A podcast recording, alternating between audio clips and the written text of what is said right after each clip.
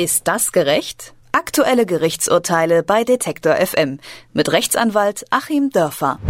In sozialen Netzwerken ist es irgendwie leicht, sich sicher und anonym zu fühlen. Dabei ist Facebook zum Beispiel kein rechtsfreier Raum, in dem man seine Einstellungen nur auf Privat stellen muss und schon ist alles in Ordnung.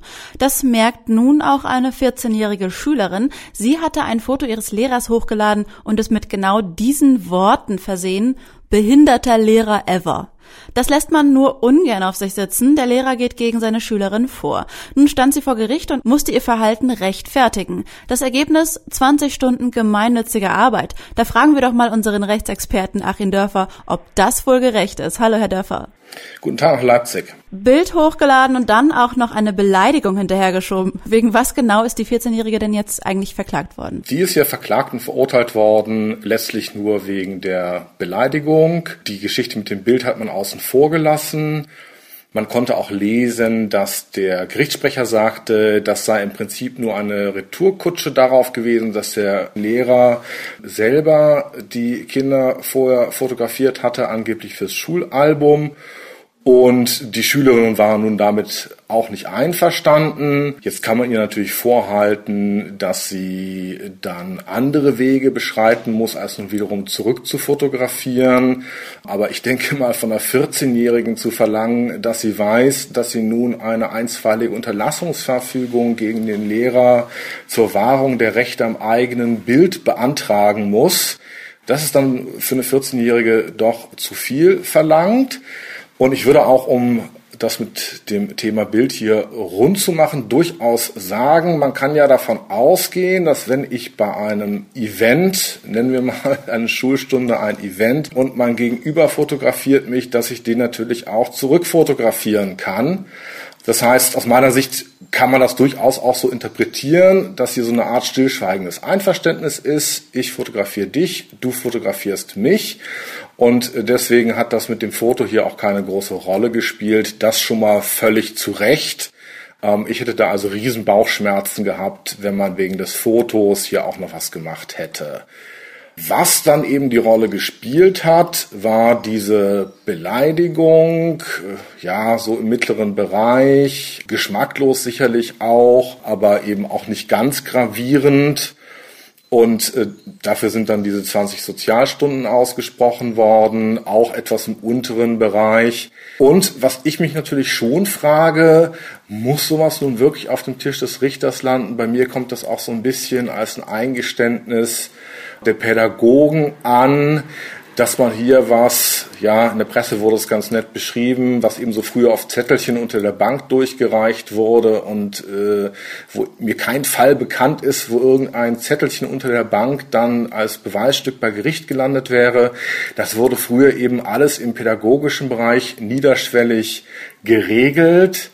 Und dass das Ganze dann vor Gericht geht, ist doch etwas skurril und auch so eine Art, ja, Versagenseingeständnis möchte ich nicht sagen, aber Eingeständnis der pädagogischen Fantasielosigkeit vielleicht auch der Schule. Denn vielleicht haben Sie ja eine fantasievollere, einen fantasievolleren Schlichtungsweg hier in dem Fall. Naja, der fantasievollere Schlichtungsweg wäre natürlich gewesen, einfach das Gespräch mit dem Mädchen zu suchen und der sozusagen im guten und pädagogischen Sinne den Kopf zu waschen.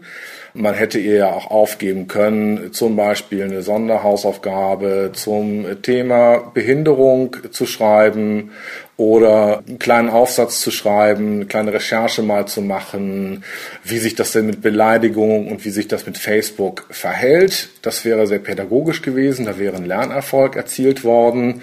Natürlich braucht man das so ein bisschen Fantasie, denn dass wir nun auf einmal, das ist ja doch schon so eine Art Novum, so ein Verfahren erleben, hängt natürlich auch mit der totalen Verrechtlichung der Schule zusammen, die wir uns eigentlich wünschen, weil es hier natürlich um die Würde und um das Wohl der Kinder geht.